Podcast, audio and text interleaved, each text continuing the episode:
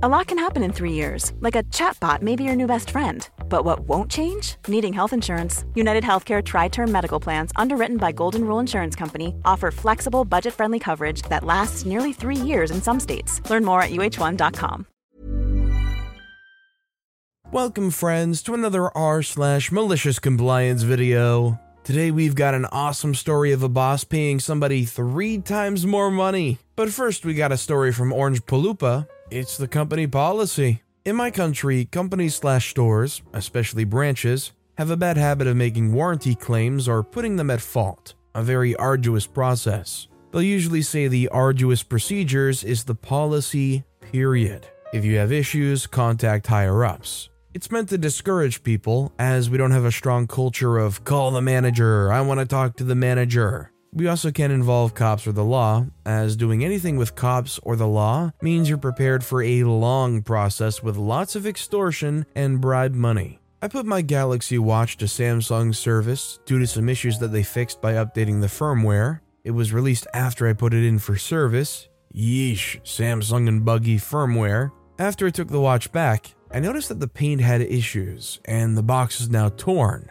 despite it being in good condition before I put in the Samsung device. Samsung service explained that I need to provide video proof, photo is not accepted, of the unit's condition before I put it in service. So I need to contact Samsung Corporation, I asked them. They nodded. Okay, I'll contact the Samsung main office, I confirmed to them as I go home. So that's exactly what I did. I contacted the Samsung main office, told them my experience, asked them what they could do about my experience, then I requested them to change their policy. For Samsung to take notes of the unit condition, like when you claim car insurance and the body shop can only take it in a few days later. As when we place our stuff in Samsung's hands, we're putting our trust in Samsung. A few days later, the service center called me and told me to bring the watch in.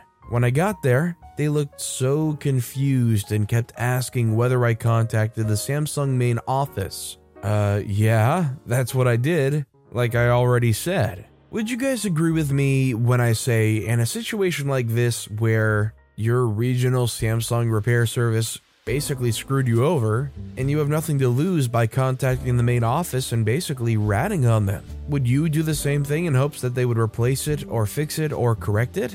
Let me know in the comments down below. Our next story is from Ancient Educator 76. Move that truck! I'm enjoying my first day off from teaching for the summer. You know, typical things like moving my second oldest son to his new house in Eloy from Queen Creek, both smaller Arizona towns with quite a distance between them. He's currently living in an apartment complex and rented a U-Haul he needs me to drive for them. I go to Switcheroo, then I pull into his complex. I notice my truck isn't running so well all of a sudden, so I make sure I don't block it in. I make sure my U-Haul, one of the smaller ones by the way, isn't blocking anybody in, and is over enough to allow free flowing traffic. You know, basic courtesy. I've gotta tell you, there is literally no great place to park this thing so I pulled perpendicular to parked cars, only blocking two covered parking spots that were empty. There were a smattering of empty spots elsewhere, even including five spots that weren't labeled as anyone else's spots or towaway zones right next to these spots. I figured I'll tell my two sons the news that this will be a rush job, and we're loading things first, and preferably only that won't fit in their compact cars. Okay, no problem until my son tells me that as I'm dollying a dresser to the truck that a lady needs us to move. We're in her spot. I try to explainagize to her, ma'am, there's three open spots right here. We'll be done in an. She interrupts, that's my freaking space, move that truck.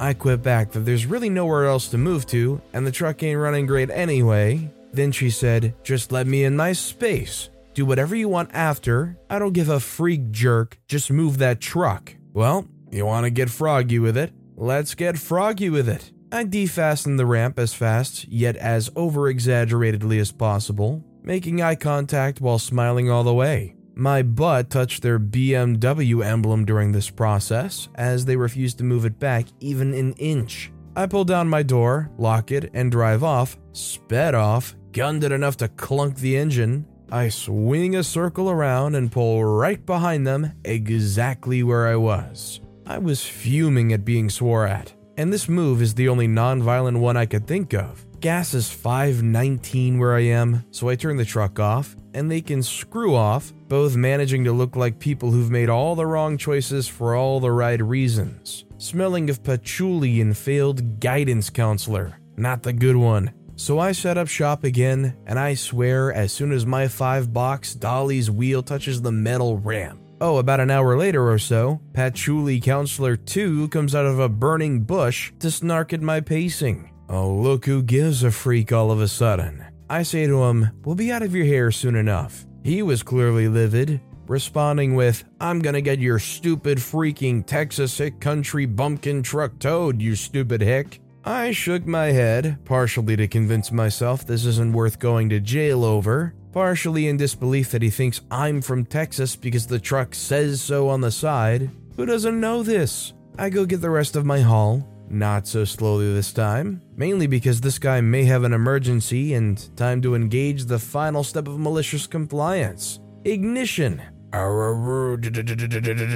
Truck won't move. Crap. But also, ha ha ha. Looks like I'm getting this towed away. Five hours later, I get U Haul's roadside assistance to switch out something in the truck, follow me all the way to Eloy, and even unload our stuff for us. Awesome. I would have hated waiting five hours for U Haul to get something done, but in this situation, I thoroughly enjoyed watching those that cursed me and my family have to Uber out of there while my sons and I bond over takeout. I think the place OP was moving out of seemed a little too sleepy, a little too accustomed to nothing going on. As soon as OP pulled up there with a U-Haul, it was just pandemonium for these people. It's like they've never seen anything going on there, they've never been bothered in their lives. They don't want the slightest inconvenience, and they will pester you until you leave. By the way, if you're enjoying these stories, make sure to hit those like and subscribe buttons down below so you never miss any of my daily videos. Our next video is from K Diddle 1788 Silly Pancake. A couple weeks ago, I went all out and made some pretty delicious, from scratch, red velvet pancakes with a cream cheese frosting. It was basically as complicated as a pancake recipe gets. They were super delicious, and I was pretty happy with the breakfast. We did poo red for a day or two after. They were worth the velvet poos. Today, my husband asked for pancakes, but he said, Don't make them red. I don't like having red poos. Okay, I guess I won't make you special food anymore. And I made him boxed pancakes and was sure to put lots of green food coloring in them. Now he can enjoy some green poos with his mediocre pancakes. The outcome was that he saw they were green and said, Oh, so you made them green instead of red? and laughed. And then I laughed and we enjoyed some green pancakes. I think this is a fun joke, but I also feel like it would definitely be a little bit of a disappointment. You go into it hoping for some delicious, just velvet pancakes with cream cheese frosting, and you actually end up with some Sam I Am boxed pancakes. This next story is from Dr. Amazing. You sure you want that many pennies? Years and years ago, I worked as a bank teller. 90% of my job was just cashing checks and being a living ATM.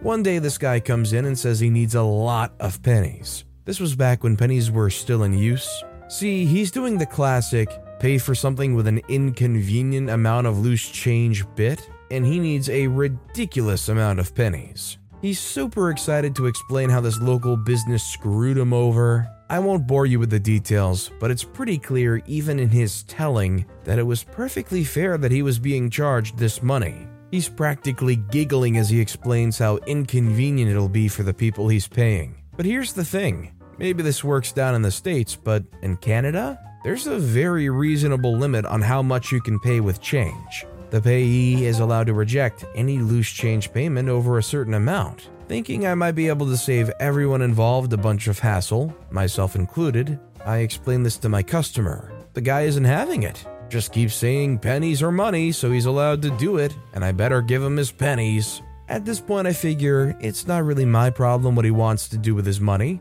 and I get to work. He wants a few hundred dollars in pennies. That might not sound like a lot, but it's like 300 pounds. It's so many pennies that I have to tell him we don't actually have enough on hand. We have to make a special order for him. There's a small fee, but he doesn't care. A few days later, he happily loads up boxes and boxes of pennies and leaves. A week later, he's back, only now he's dragging in a hockey bag of loose pennies. I guess he spent some time opening all three rolls just to make it harder. As expected, the business owner simply refused to accept the payment. So, he'd like to deposit this bag of pennies back in his account, and he'll bring the rest in later. Had to tell them we only took rolled coins and he'd have to do that first. I'm not sure when Coinstar came out, but my small town definitely didn't have one. I missed his return, but I heard he eventually came back after going through the trouble of re rolling all his money. A lot of trouble to get right back to where he started. If only he had listened. Here's a fun fact I Googled. I don't know the weight difference in Canadian pennies versus US pennies, but if you had 300 pounds of US pennies, that would be like $544. Suffice to say, this guy probably had anywhere from like 400 to $600 worth of pennies right there. So, as much as it sucks, it makes sense to re roll those. Our next story is from Fatal Deadlock. Extended warranty claim requires repair estimate. I used my credit card and bought an electric skateboard in the fall of 2018 for $279 on Amazon. Not the best timing, but I was replacing a DIY unit that I built myself that was falling apart. Being in the Midwest United States, I got only a few weeks' use out of it before the weather was too poor to ride it. Spring came along, and for whatever reason, the battery wouldn't charge. The skateboard only had a three month manufacturer warranty, and it spent most of that warranty period sitting in the closet due to miserable Midwest winter weather. Manufacturer warranty has now expired. It's been five months since purchase.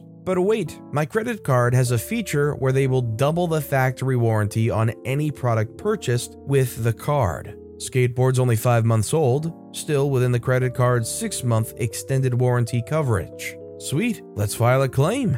Claim is filed, I'm fully expecting them to just replace the skateboard. I get a response. They require a repair estimate before they'll process the claim. Okay, fine, let's do this. I reached out to the manufacturer. I'd already opened up the skateboard and taken multiple voltage measurements, so their tech support quickly moved beyond, Are you sure it's plugged in correctly? and What lights do you see? They tell me it could be one of two things. It could be the battery or the circuit board that needs to be replaced. They give me a price for each, but that's not a repair estimate, that's a parts list. I'd used many appliance repair companies and plumbers, and most of the time their invoice or repair estimate is just a generic piece of paper with their name, the word repair, and a price. Super lazy, and yet that's good enough to get reimbursed for home warranty claims. I figure that I could write a repair estimate, and I'm certainly qualified to repair this. I have a bachelor's degree in electrical engineering. If I'm going to do the repair,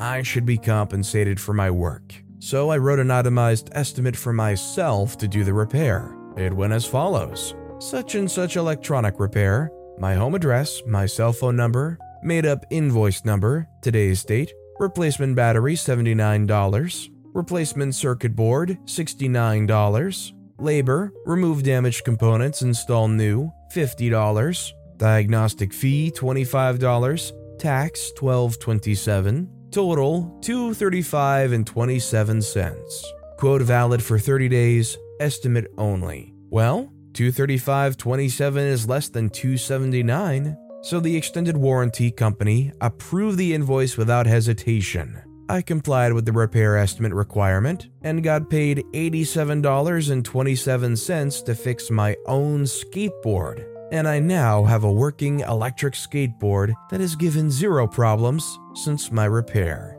This is a good malicious compliance, but don't a lot of insurance type things actually work this way? I remember reading a while back about like a roof replacement that you can actually negotiate with your insurance for them to give you money for you to do it personally yourself. So maybe what OP did here wasn't like outlandish at all. And our final story of the day is from Simru Israel Have it your way and pay me extra. Way back in the 1980s, I was the entire computer department in the manufacturing company I worked for. In about 1985, the company computerized their materials requirements planning, MRP. This was a long process that ran overnight, and in the morning I would print off the reports. we soon discovered that occasionally the process would stop for a computer error, which needed operator intervention. As I lived only about four miles away from the factory, it was decided that I would be entrusted with the keys and the code to the alarm so that I could go and check the computer at about 22:30. Here's where I should mention that in the 1980s, we still worked with manual time cards to clock in and out,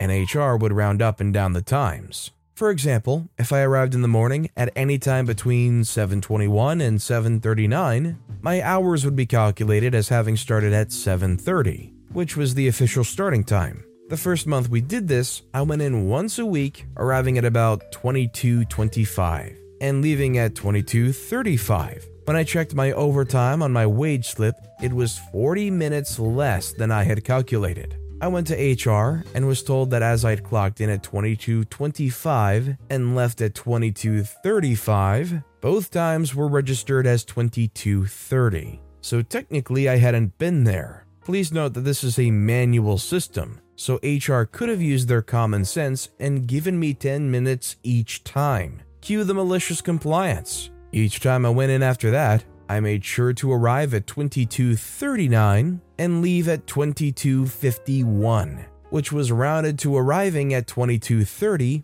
and leaving at 2300, giving me 30 minutes of overtime. So instead of paying me for 40 minutes each month, they ended up paying me for 2 hours. It's not a large amount, but if you're going to play by the rules, you should first make sure that they don't affect you negatively. Frankly, if they're going to play with your times clocking in and out like this, I say go ahead and take advantage of this for as long as you possibly can until they do something to fix it because let's be real, this weird like rounding up and down thing seems like its intent is to take advantage of the workers. But with that being said, that's all the time we have for today. Now, if you want to hear another malicious compliance story that was crazier than the ones in this video, click on that left video or if you missed my latest video, click on the right. But with that said, I'll see you all next time for some more stories.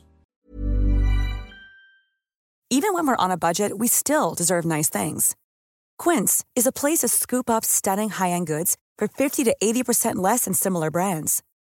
They have buttery soft cashmere sweaters starting at $50, luxurious Italian leather bags, and so much more. Plus, Quince only works with factories that use safe, ethical, and responsible manufacturing. Get the high-end goods you'll love without the high price tag with Quince. Go to quince.com/style for free shipping and 365-day returns.